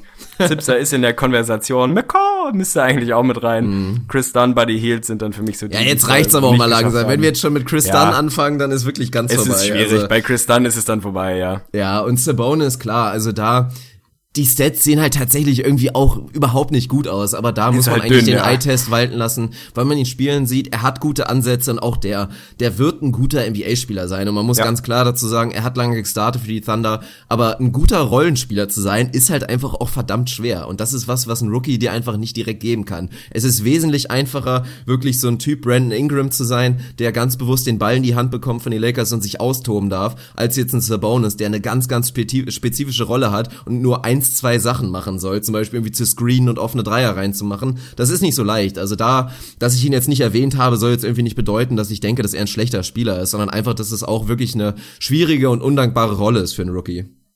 Ja, definitiv. Das ist natürlich irgendwie, sind es zwei Welten und ist dann auch nicht mehr, nicht mehr ernsthaft vergleichbar. Insofern finde ich das Second Team bei den Rookies vollkommen nutzlos. Also wie man schon merkt, wir haben uns da zwar ein, zwei Gedanken gemacht, aber da muss man jetzt auch nicht die Welt neu erfinden und tief in die Advanced-Metriken reingehen. Da geht's dann eher darum, nochmal so ein bisschen Shoutout an die Jungs, die Jungs rauszuhauen, die da ihr erstes Jahr in der Liga sind und teilweise ganz gut produzieren, teilweise einfach in ihrer Rolle ein bisschen gefangen sind und noch nicht so aufblühen können. Aber da muss man jetzt auch nicht ja, nicht, nicht überanalysieren an der Stelle, würde ich behaupten. Das kann man dann bei den All-Defensive-Teams machen. Ich bin gespannt, wie du das da angegangen bist. Ja, ich habe mir ehrlich gesagt nicht so viel Mühe gegeben. Also muss man mal dazu sagen, das sind jetzt nicht die, die finiten, definitiven Defensivteams, die man wirklich haben kann. Bloß ich denke mal, dass sie so theoretisch irgendwie auch aussehen könnten und dass viele Kandidaten es davon auf jeden Fall auch verdient hätten. Ansonsten, wenn wir anfangen, natürlich die drei großen Kandidaten für den Defensive Player of the Year sind natürlich dabei Rudy Gobert, und Kawhi Leonard und Draymond Green. Über Kawhi haben wir gesprochen, inwiefern er vielleicht einen kleinen Schritt zurück gemacht hat, aber dennoch ist er definitiv ein elitärer Flügelverteidiger und gehörte absolut mit rein in das erste Team. Ansonsten Andre Robertson von den Thunder muss meiner Meinung nach damit rein, wirklich, also ist ja auch nur logisch, wenn man offensiv wirklich so schlecht ist wie Andre Robertson, dann muss man ein sensationeller Verteidiger sein, um so viele Minuten spielen zu dürfen und auch der hat wirklich defensiv einen riesen Impact auf seine Thunder. Also da muss man nur ein paar OKC-Spiele wirklich sehen und da merkt man direkt, wie gut er wirklich da als Verteidiger ist. Und auch er, wie gesagt, ist ein Riesenfaktor dafür, dass die Thunder immer wieder diese Comebacks machen können, weil sie halt einfach den Gegner dann einfach nicht mehr scoren lassen. Von daher gehört er damit rein. Auf der Point Guard Position muss ja kein Point Guard sein. Man könnte auch zwei, zwei Shooting Guards mit reinnehmen, theoretisch könnte ein Chris Paul da stehen. Man kann sehr, sehr guten statistischen Case für ihn machen, dass er der beste Guard-Verteidiger vielleicht war in der Liga. Bloß auch da ist das für mich so ein bisschen so eine Sache, wie jetzt bei einem LeBron James. Die Statistiken sind sehr, sehr gut nach wie vor, bloß ich habe schon diverse Clippers-Spiele gesehen, da hat Chris Paul auf jeden Fall auch so, ja, so Halbgas-Defense gespielt. Er macht das dennoch auf einem soliden Niveau, ist ja auch über die letzten Jahre einer der besten Point Guard-Verteidiger gewesen. Von daher habe ich ihn jetzt nicht ins erste Team mit reingenommen, gerade auch, weil er halt viele Spiele verpasst hat, sondern habe mich da letztendlich für, für Pat Beverly entschieden, der einfach ein ekelhafter Hund ist und natürlich ein großer Faktor dafür war, dass die Rockets irgendwie es tatsächlich geschafft haben, ein durchschnittliches Defensivteam zu sein. Also das wäre jetzt erstmal mein erstes Team. Würdest du mir da groß widersprechen? Ich glaube nicht, oder? Nö, würde ich nicht. Ich habe noch ein, zwei Jungs, für die ich ein bisschen Liebe auch fürs First Team gehabt hätte. Da habe ich es einfach nicht geschafft, sie, sie reinzusqueezen. Natürlich, die drei Spots sind ganz klar und Kawhi müssen wir nicht drüber sprechen. Wir haben drüber, drüber, ja, drüber argumentiert, dass sein Impact dieses Jahr ein bisschen kleiner ist, einfach weil Teams einen besseren Job gemacht haben, ihn rauszunehmen. Aber dass er der beste Flügelverteidiger der Liga ist, da gibt's immer noch kein Vertun. Von daher gehört er für, mir da, für mich da rein. Robertson muss für mich ein Lock sein, definitiv. Der ist mittlerweile einfach einer der besten Verteidiger der Liga. Punkt. So, offensiv ist das das andere Spektrum mit Abstand. Da könnte man Case einfach machen, dass er der schlechteste Offensivspieler der Liga ist und würde da nicht, nicht sonderlich weit daneben liegen. Aber so sieht mein First Team dann im Zweifel auch aus. Bei meinem Second Team, da habe ich mir noch keins zusammengebaut. Ich habe einfach ein paar Namen, die ich in die Verlosung werfen möchte. Und da ja, muss man sich mal eins was, eins was zusammenbauen. Also für mich gehört, das habe ich glaube ich auch an anderer Stelle schon mal thematisiert, gehört Kevin Durant ins All-Defensive Second Team. Der hat gerade an dem Ende einen riesen Impact gehabt. Insofern gehört er für mich damit rein. Für mich tatsächlich gehört auch ein Hassan Whitesider dieses Jahr mit rein, der extrem improved ist, was das defensive Ende geht. Die Heats sind, glaube ich, die viertbeste Defense dieses Jahr aktuell. Also auch da ist, ja, die ist die Advanced Metrik auf seiner Seite, der weniger anspringt, der nach wie vor ein guter Rim Protector ist, der seine Blocks sammelt, aber eben nicht mehr so ineffizient, wie er es letztes Jahr gemacht hat. Denn auch am defensiven Ende kann man effizient und ineffizient verteidigen. Insofern ist Whiteside für mich dabei. Für mich muss eigentlich auch Paul Millsap dabei sein. Eigentlich auch Anthony Davis, für den ich einen Case machen möchte. Der lässt spektakuläre nee. 41% zu gegen sich. Das ist auch schon nicht, sehr, wenn sehr das ordentlich. Team so scheiße ist. Ja, das ist halt schwierig. Er führt die Liga tatsächlich an in, in der Differenz dessen, was er zulässt und was seine Gegenspieler sonst schießen. Also da ist er sehr, sehr effizient, aber da ist natürlich auch der Teamrecord schwierig. Ich würde ehrlicherweise auch einen Case für Dion Waiters machen wollen. Der lässt ein bisschen über 40% gegen sich zu. Das ist das gleiche Argument. Die Heats sind einfach eine sehr, sehr gute Defense. Und Dion Waiters ist most improved, was, was das defensive Ende angeht. Der ist ein guter Verteidiger mittlerweile. Kann man einen Case für machen. Paul Millsap würde ich wie jedes Jahr eigentlich mit reinwerfen. Die Hawks sind nach wie vor eine gute Defense. Und dann hast du natürlich noch so die, die üblichen Kandidaten. Ein Jimmy Butler ist da irgendwo mit drin. Luke Mbaamute ist da irgendwo mit drin. Einen der Celtics, da kannst du einen Bradley reinwerfen, kannst du einen Jay Crowder reinwerfen. Natürlich kannst du einen DeAndre Jordan reinwerfen. Das sind für mich so die, die Kandidaten. Ich weiß nicht, ob ich jetzt noch irgendeinen, irgendeinen Top Gun vergessen habe. Mein Second Team, wie man hört, hat ungefähr neun Spots oder zehn. Ja, das ist doch okay. Nicht, noch nicht final festgelegt, aber das sind für mich so die Jungs, die da, die da einen Case für sich machen. Gerade, gerade die beiden Heat-Jungs finde ich echt charmant. Auch ein Dion Waiters, der da vielleicht nicht bei den, nicht bei den meisten irgendwie wahnsinnig hoch in den Ballots steht, aber da kann man schon einen Case für machen. Ja, das finde ich, finde ich sehr charmant, dass du da jetzt einfach wirklich gefühlte 17 Leute aufgezählt hast.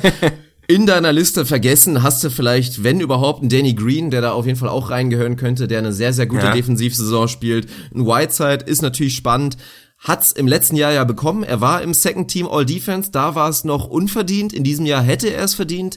Wird, ja, weiß nicht, ob er reinkommt. Ich glaube tatsächlich, dass er nicht reinkommen wird. Man könnte definitiv auch irgendwie einen Case für, für Dwight Howard machen, der auch eine gute Defensivsaison gespielt hat. Ansonsten klar, ein Paul Milzer, Luke Mbar, Mute und dann halt ein Chris Paul. Das waren so die Jungs, die jetzt in meiner Liste stehen würden. Wie es letztendlich ausgeht, also klar, was defensive Evaluieren angeht, da sind wir jetzt gerade in der NBA wirklich dabei. Ja, das ist ein Prozess. Also der ist noch noch nicht final. Das wird noch ein paar Jahre dauern, um da irgendwie vielleicht noch andere Metriken zu finden oder andere Ansätze zu finden, wie man wirklich jetzt reine Defense-Qualität bewerten kann. Aber wir sind erstmal auf einem guten Weg, würde ich sagen. Und wenn die Teams annähernd so aussehen, wie wir das jetzt hier illustriert haben, dann kann man da, glaube ich, schon mal sehr zufrieden mit sein. Ja, es ist halt wahnsinnig schwierig, tatsächlich defensive Effizienz zu messen. Das ist immer noch ein, ein Thema, was, ja, wie du richtig sagst, so in der Entwicklung ist. Aber man kann natürlich relativ viel mit verschiedenen Metriken schon darstellen. Also wenn ich mir das ja, weiß ich nicht, Defensive Rating, Defensive Plus Minus, die Defensive Win Shares zusammen irgendwie akkumuliert anguck, dann kriege ich schon ein relativ klares Bild davon, wer die besten Verteidiger sind. Also wenn man sich da mal so die Top 10, Top 20 durchguckt, da ist jetzt niemand dabei, der kein, kein wirklich guter Verteidiger ist. Es gibt andere Jungs, die in den Metriken nicht ganz so hoch ranken, eigentlich, aber vom Eye-Test viel besser verteidigen. Also da muss man immer noch so ein bisschen die Entwicklung abwarten und schauen, in welche Richtung das da geht. Es ist nun mal nicht ganz so einfach, das das am defensiven Ende zu messen. Dann machst du halt nicht eben Korb und kriegst zwei Punkte und das kann ich auf den Zettel schreiben und dann kann das jeder lesen. Es ist ein bisschen, ein bisschen komplexer an dem Ende, aber ich glaube, man kann da schon, schon ein ganz gutes Bild zeichnen. Ja, finde ich gut. Dann haben wir das jetzt auch abgehakt. Und jetzt mache ich etwas sehr, sehr ungerne. Wir haben schon eben kurz ah. besprochen, als wir unterbrechen mussten, weil die technischen Probleme leider doch so stark sind und wir wahrscheinlich noch ein, zwei Mal unterbrechen müssen. Ich werde jetzt tatsächlich zum ersten Mal, und wie gesagt, ich habe ein weinendes Auge mit dabei, werde ich jetzt Arne in den verfrühten Feierabend schicken und werde jetzt gleich einfach nochmal alleine eure Fragen, die ihr uns wirklich so schön gestellt habt, schaut an euch wieder. Die Shoutouts folgen natürlich auch noch später explizit. Die werde ich dann einfach mal alleine übernehmen, damit damit wir jetzt auch dann ja zeitnah ins Bett kommen. Ja, wir sind beide wirklich hundemüde, wirklich völlig im Eimer. Und leider ist es tatsächlich die beste Lösung, auch wenn ich es natürlich maximal scheiße finde. DNP Coaches Decision, da ist er mal eben raus. Also wir ja. haben das Ganze hier als Projekt ange, angefangen und da, da ist man einmal nicht so am Liefern und zack, weißt du, da macht einem die Technik, ja. also sozusagen die die, die äußeren Bedingungen machen einem Strich durch die Rechnung und dann kommt der Coach und zieht direkt den Stecker und wir beenden das Ding jetzt. Tiglis raus, danke, ich nehme den Fame alleine. Du bist ein Egomane, aber das wissen wir schon alle. Nein, es ist dann am Ende, am Ende muss man es machen. Du, du bist der, der die Aufnahme macht, ich kann es gerade nicht hören, aber wenn meine Verbindung heute nicht gut ist, dann muss man da auch einfach mal, ja, neue Wege gehen. Ich bin gespannt, ich werde mir den Podcast anhören am Ende, wenn er dann raus ist. Also Shoutout an dich auf jeden Fall, dass du das jetzt noch durchziehst. Vielen Dank. Ich verabschiede mich schon mal von allen Hörern, verteile, verteile keine Shoutouts, das kannst du nachher übernehmen, stellvertretend für uns beide. Mir hat es trotzdem Spaß gemacht, auch wenn es ein Struggle war heute. Kann nur besser werden mit der Technik und dann hören wir beide zumindest uns wieder, sobald es an die, an die Analysen geht. Ich habe massiven Bock auf unsere Previews, auf unsere Serienvorgriffe und was wir nicht alles raushauen werden. Also wir sprechen uns wieder die Tage, mich bist du so schnell nicht los. Ich bin raus, over. Vielen Dank an dich auf jeden Fall und dann hören wir uns gleich wieder.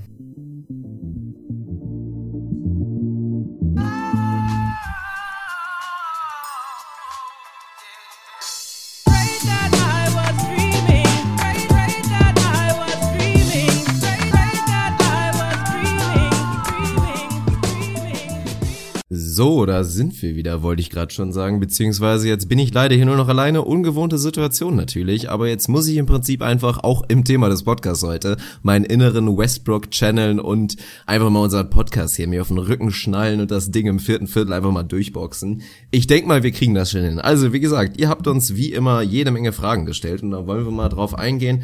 Und wir fangen einfach auch mal an, weil es noch nicht Thema war, obwohl es natürlich eine Riesenstory war, relativ früh kam natürlich die Frage. Es war im Prinzip mit die erste, würde ich mal fast sagen, hat Florian Pyra uns unter anderem gefragt, was wir zu dem Cavs Blackout sagen, zu dieser unglaublichen Aufholjagd der Atlanta Hawks.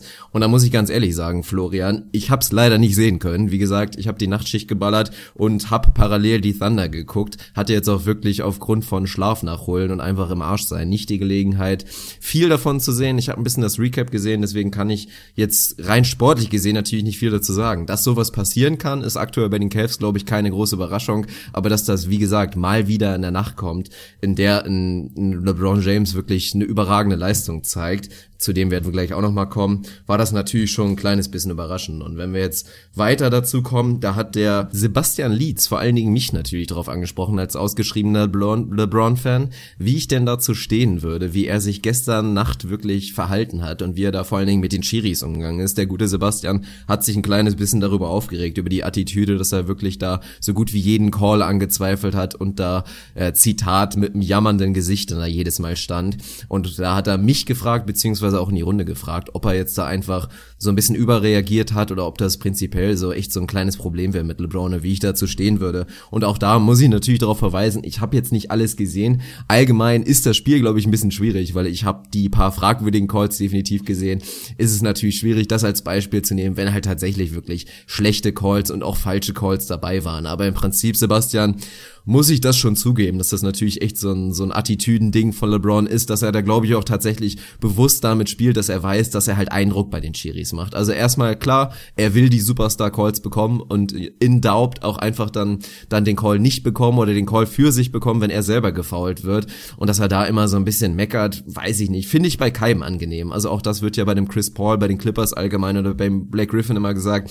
Ich finde es Schwachsinn, man sollte einfach das Maul halten, den Call hinnehmen und weiterspielen. dass er da letztendlich dann ausgefault ist bei einem sehr, sehr fragwürdigen Call, beziehungsweise wirklich bei einem schlichtweg falschen Call. Also ich habe es mir noch angeguckt bei dieser Situation mit Millsap, das war wirklich einfach kein Foul und auch tut mir leid, auch live darf man das nicht so callen, vor allen Dingen, wenn da drei Schiris auf dem Platz stehen. Von daher war das natürlich ein kleines bisschen bitter, bittere Nacht für die Cavs, bloß letztendlich wird's ja nicht entscheidend sein. Und man muss natürlich dazu sagen, Hut ab, definitiv an die Atlanta Hawks, was sie da gemacht haben, weil ich habe ja in meinem YouTube-Video über das Playoff-Rennen im Osten so ein bisschen drüber gesprochen und eventuell, also ich habe den Hawks prognostiziert, dass sie es schaffen würden, aber natürlich nicht, dass sie einfach mal die Celtics und dann back-to-back -back die Cavs schlagen. Also das war wirklich schon sehr stark, damit haben sie es letztendlich auch wirklich verdient, in die Playoffs zu kommen. Machen wir weiter.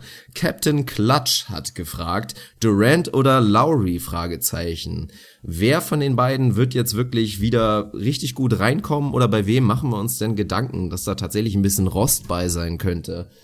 Im Prinzip, ja, was soll man dazu sagen? Beide haben einen guten Eindruck gemacht. Lowry tatsächlich einen, einen, sehr, sehr guten Eindruck in seinen drei Spielen. Also wirkt er eigentlich schon wieder relativ frisch. Kevin Durants Debüt nach der Pause war schon nicht ganz der alte Kevin Durant, muss man natürlich schon sagen. Aber ich war natürlich absolut überrascht, also wie er physisch einfach schon wieder in der Lage war, im Prinzip sein altes Spiel zu spielen. Dass dann im Zweifel mal ein Wurf nicht fällt oder so ist die andere Sache. Ansonsten wird es natürlich jetzt sehr interessant zu sehen, wie er sich verhält in der Offensive, weil wir haben schon ein kleines bisschen drüber gesprochen und ich habe auch wirklich oft mit vielen Personen in letzter Zeit darüber gesprochen, so wie die Warriors in letzter Zeit gespielt haben und ohne ihn gespielt haben, das sind die sehr, sehr guten Warriors und die Warriors, die man, glaube ich, sehen muss, um jetzt auch wirklich wieder diesen, diesen Playoff-Run, den Championship-Run zu machen. Also für mich sind das die besseren Warriors und auch im Vergleich zu dieser trotzdem natürlich überragenden Saison, die sie vorher mit dem Kevin Durant gespielt haben.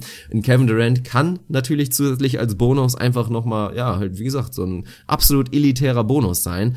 Bloß ich weiß nicht, ob es der richtige Weg wäre, wenn wenn, er jetzt wieder wirklich vermehrt den Ball bekommt und halt, ja, Curry den Ball wegnimmt, der einfach jetzt wieder MVP Curry ist und dieser, dieser ausschlaggebende Faktor ist, der einfach wirklich die Offensive der Warriors ausmacht. Von daher, von daher, wenn ich mich entscheiden müsste, würde ich mir fast bei Kevin Durant ein bisschen rein aus dieser, aus dieser taktischen Sache und wie er sich vielleicht in seine Rolle findet, da würde ich vielleicht sagen, dass man eventuell ein kleines bisschen Rost erwarten könnte. Aber ansonsten, Kevin Durant ist kein, kein Idiot, der ist clever genug, um zu wissen, dass er sich jetzt vielleicht im Zweifel auch ein kleines bisschen zurücknimmt, Curry weiter so agieren lässt und dann einfach wirklich sieht, inwiefern da jetzt noch Platz in der Offensive für ihn ist. Und da wird jede Menge, jede Menge Platz sein. Also ich gehe jetzt nicht davon aus, dass er irgendwie zehn Punkte weniger scored. Also wir werden, glaube ich, nach wie vor einen, einen guten Kevin Durant sehen. Machen wir weiter im Thema der Playoffs. Christian Löckener hat uns gefragt, welchem Team steht ein Rebuild bevor, wenn die Playoffs schlecht laufen? Oder anders, wer muss unbedingt abliefern? Ja, sehr spannende Frage, Christian. Für mich gibt's da dann doch auf jeden Fall ein paar Kandidaten. In erster Linie muss ich sagen, jetzt Portland hat sich den Playoff-Platz gesichert, aber auch da nach wie vor. Es ist zwar natürlich eine Positiv-Story, dass sie in der letzten Saison hat man es nicht erwartet. In der Saison haben wir es jetzt eigentlich auch über lange Strecken nicht erwartet, dass sie es geschafft haben. Bloß da würde ich schon sagen, also wenn die Blazers jetzt jetzt ganz klar die Grenzen aufgezeigt bekommen in den Playoffs und das werden sie definitiv mit ihrer Payroll, wirklich eine der größten in der kompletten NBA, werden sie sich dann einfach hinterfragen müssen, ob es so weitergeht. Und ich bin nach wie vor der Meinung, dass es mit CJ McCollum und Ibaka, äh, warum auch immer ich jetzt auf Ibaka komme, und Damian Lillard nicht so weitergehen kann. Von daher pff, würde ich Ihnen wärmstens wirklich empfehlen, sich da in der Offseason dann eventuell mal Gedanken zu machen, ob es so weitergehen kann. Also da könnte potenziell dann doch schon Rebuild kommen, wenn dann die erwartete Playoff-Enttäuschung dann noch kommt. Wenn ich in Osten blicke, dann denke ich dann natürlich vor allen Dingen an die Indiana Pacers. Ist relativ offensichtlich. Wenn es jetzt ein ganz deutliches, klares Playoff ausgibt, dann kann man sich relativ sicher sein, dass das auch das Ende der Paul George Ära sein wird, der dann einfach sieht, wie limitiert er dann letztendlich auch mit dem Team ist und sich dann, glaube ich, unmittelbar vor seiner Free Agency, ein Jahr Vertrag hat er ja noch, dass er sich da eventuell wünscht, dann vielleicht doch für ein stärkeres Team zu gucken. Da blicken wir natürlich direkt mal zu den Boston Celtics, aber wenn die Pacers klar aus den Playoffs rausfallen, wird, denke ich mal, die Versuchung relativ groß sein, für Paul George wirklich noch ein großes Gegenpaket zu kommen, eventuell einen der Brooklyn Picks plus X von den Boston Celtics.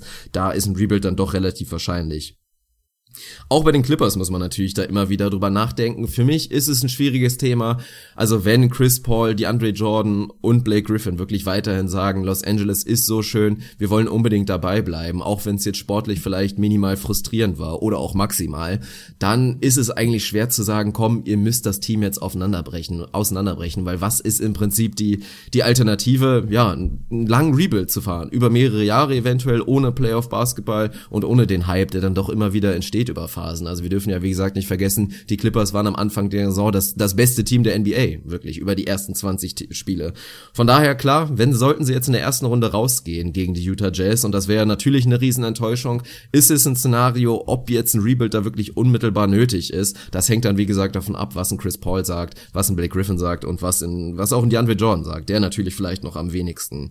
Und wenn ich dann noch weiter gucke, vielleicht so ein bisschen prominenteren Kandidaten, dann wäre das kein klassischer Rebuild, aber dann blicken wir natürlich zu den Boston Celtics, die im Falle einer Playoff-Enttäuschung, und die müssen ja überhaupt jetzt erstmal mal eine Runde gewinnen, weil auch in der letzten Saison haben sie das nicht geschafft, dann ist natürlich auch da die Überlegung da, was machen wir halt mit unserem eigenen Pick. Wenn sie Paul George dann bekommen können, werden sie es, denke ich mal, machen, aber auch so stellt sich natürlich die Frage, in dem anderen Fall behalten wir eventuell Markel Falls, gehen auf diesen minimalen Rebuild, den wir ihnen ja auch schon vielleicht so ein bisschen empfohlen haben, was vielleicht gar nicht so clever wäre, äh, gar nicht so unclever wäre und stellen uns wirklich dann für die Phase auf, wenn LeBron James langsam aufbaut und die Cleveland Cavaliers langsam abbauen, dann wäre das eventuell interessant und könnte dann auch natürlich damit zusammenhängen, dass dann die Zukunft von Isaiah Thomas dann vielleicht dann auch begrenzt ist bei den Boston Celtics. Wobei ich das persönlich glaube ich nicht sehe, ist eine ganz schwierige Situation. Er hat ja noch ein Jahr offen nach dieser Saison mit diesem absolut unterbezahlten Vertrag und ihn da zu traden ist eine schwierige Situation, weil das neue Team natürlich auch keine Garantie hat, ihn dann resignen zu können. Von daher rechne ich nicht damit und bin eigentlich auch der Meinung, dass es der bessere Move wäre, Isaiah Thomas erstmal zu signen, sich ihn wirklich abzusichern und ihn dann potenziell später, wenn man merkt, das wird jetzt nichts, ihn vielleicht dann wieder zu traden. Wenn wir schon beim Thema Trades sind, dann hat uns der Thorsten Baus natürlich auch nochmal die nächste Frage gestellt. Und zwar bezieht er sich da auf die Detroit Pistons, die jetzt ja auch natürlich enttäuschend das Playoff aus dann vor ein paar Spielen kassiert haben. Und da stellt sich dann natürlich auch da die Frage, wie geht's weiter? Dass Stan Van Gundy weitermachen wird, da war auch ein Fragezeichen hinter lange. Jetzt ist es wohl doch relativ sicher, dass sie mit Stan Van Gundy neue Saison gehen werden. Was meiner Meinung nach aber nicht sicher ist, die, ist die Zukunft ihrer Stars in Anführungsstrichen Reggie Jackson und Andre Drummond und da hat uns Thorsten dann auch gefragt, ob die Pistons alles durcheinander werfen und damit in Klammern hat das geschrieben, meinte er natürlich Andre Drummond und Reggie Jackson, ob sie das Team verlassen müssen oder ob sie den Jungs noch eine Chance geben. Wenn ich ganz ehrlich und direkt sein muss, ich würde es nicht machen. Ich würde zusehen, dass ich mindestens einen der beiden bewege und dann wirklich erstmal so einen kleinen Rebuild gehe. Also es macht so keinen Sinn. Keiner der beiden ist jetzt wirklich dieses Centerpiece.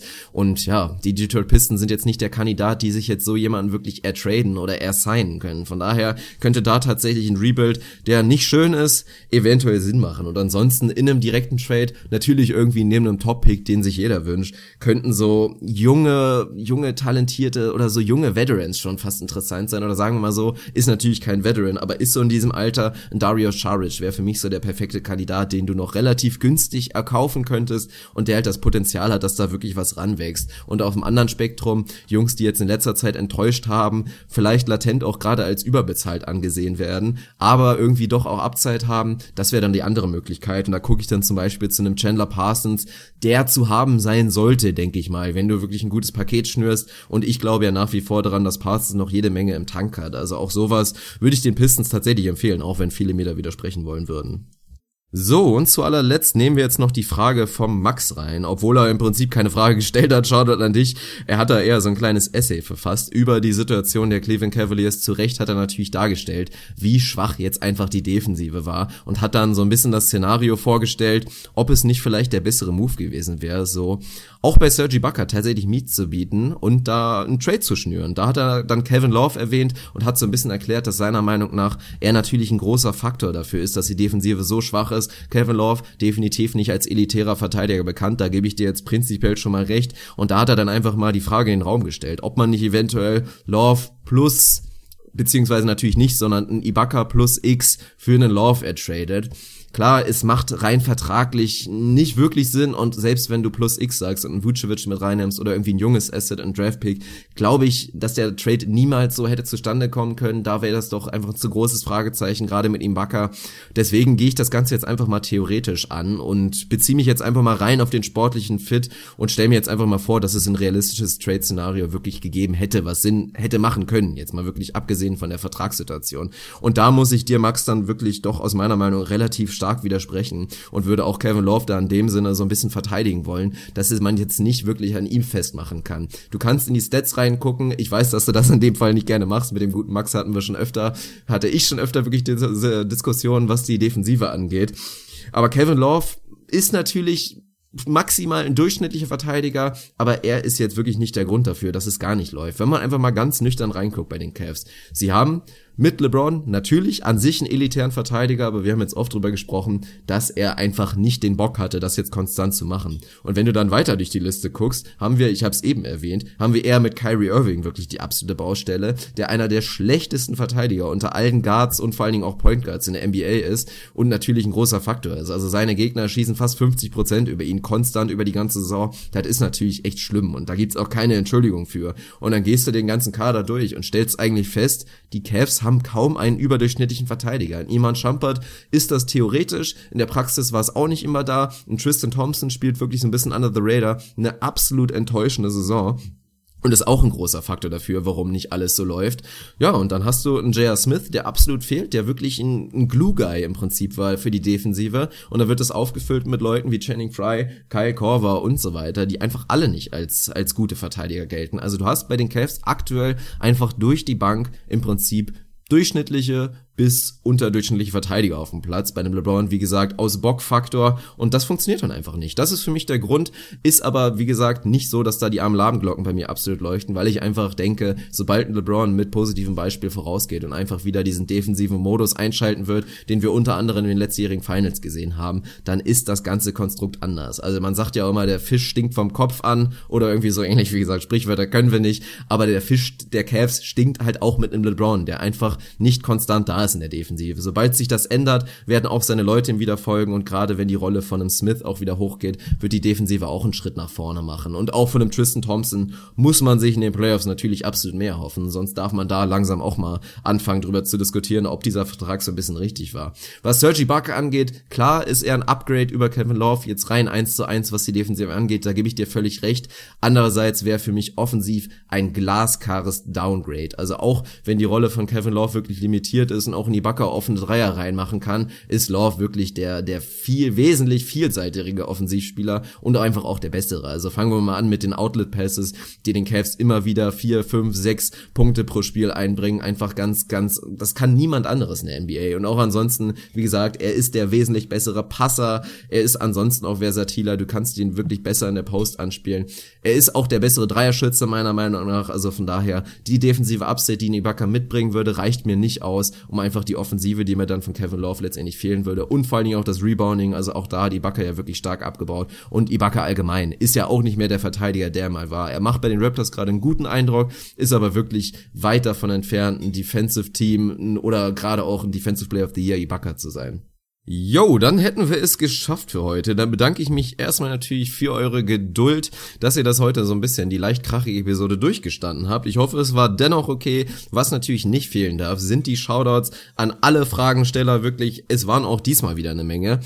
Erstmal natürlich ein Shoutout an meinen Shoutout-Beauftragten Ali Tabakovic, der mir hier die Liste zusammengestellt hat. Also Shoutout an dich mal lieber. Und natürlich auch an alle Fragensteller. Und das waren diesmal unter anderem Stefan Meissner, Florian Pürer, Marvin Elges, Lukas Diewald, Janzi, Aaron Hahn, Captain Klatsch, Tommy Tadic, Malte Arnold, Helge May, Jan Würmel, Thorsten Baus, Triple Terry Dave, Sebastian Lietz, Max Schlull, Alex Sterthaus, Max Wakentin, Oliver Ehrlich, Oleva natürlich, Pablo McMarks, Shetty, Madhead und Christian Löckner. Shoutout an euch, das war der neue Vögli. Beim nächsten Mal sehen wir uns hoffentlich wieder mit einer stabilen Internetleitung und dann auch wieder von Anfang bis Ende mit einem fitten Arne Tegen. Ich gehe jetzt erstmal pennen, habe ich mir glaube ich verdient. Also, haut rein. Buckle up for Kobe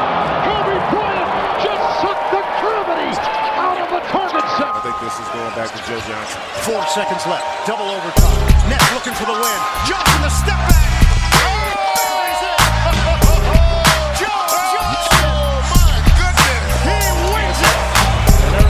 Wants a timeout. Gets knocked down. And they'll reset. Again for the lead. Bang! ins Gesicht von Staudemeyer.